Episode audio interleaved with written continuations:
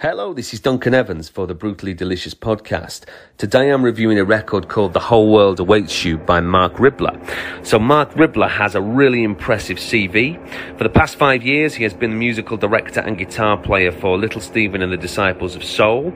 Little Steven is also known as Stevie Van Zandt, who famously has performed with the E Street Band for many years, uh, with Bruce Springsteen, of course. So Marc Ribler himself has also played with Springsteen and with such luminaries as Carole King, Elvis Costello, and Paul McCartney. And Stevie Van Zandt also co produced this record with Marc Ribler. So, Marc Ribler's solo record, The Whole World Awaits You, it was written between 2005 and 2020 and finished during the pandemic. It's very poppy, very accessible, very easy to listen to.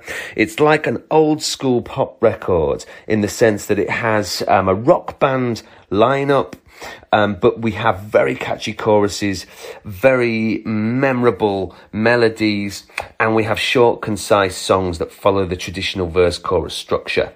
But there's also a lot of uh, guitar solos and things like that. There's loads of slide guitar there's some Hammond organ, and there's a bit of a bluesy feel to things, which gives the whole record quite a strong Americana feel. Um, you've got these this really nice, big, huge production um, with lots of different instruments, um, a really lush sound.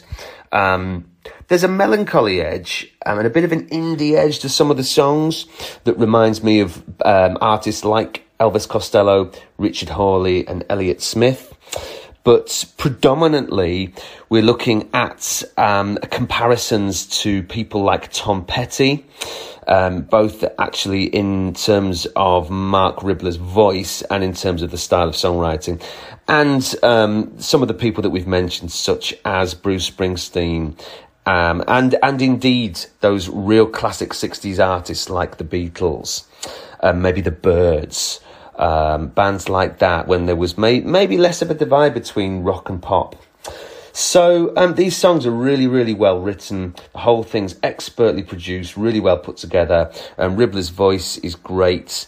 Um, the arrangements and production are really, really fantastic. Um, if you want something gritty, edgy, uh, and a bit raw, then that is not going to really be this record it's in a way quite light. It's very easy to listen to, very palatable, very accessible.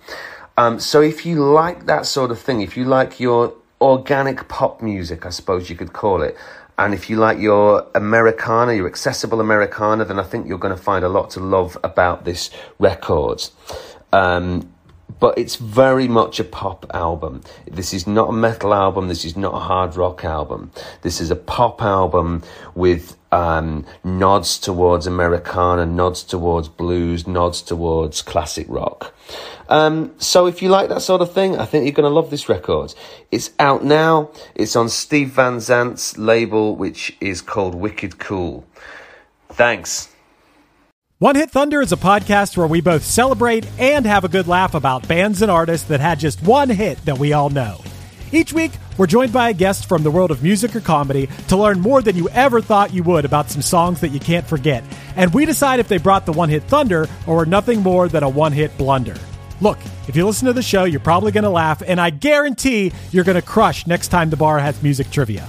Tag Team, Jane Child, Meredith Brooks, Looking Glass, Shawn Mullins, Eiffel 65, EMF, Crash Test Dummies, Crazy Town, Chumbawamba. We have hundreds of episodes in our back catalog and a new episode each week. So pass the Dutchie, make sure you're connected, and subscribe to One Hit Thunder wherever you get your pods.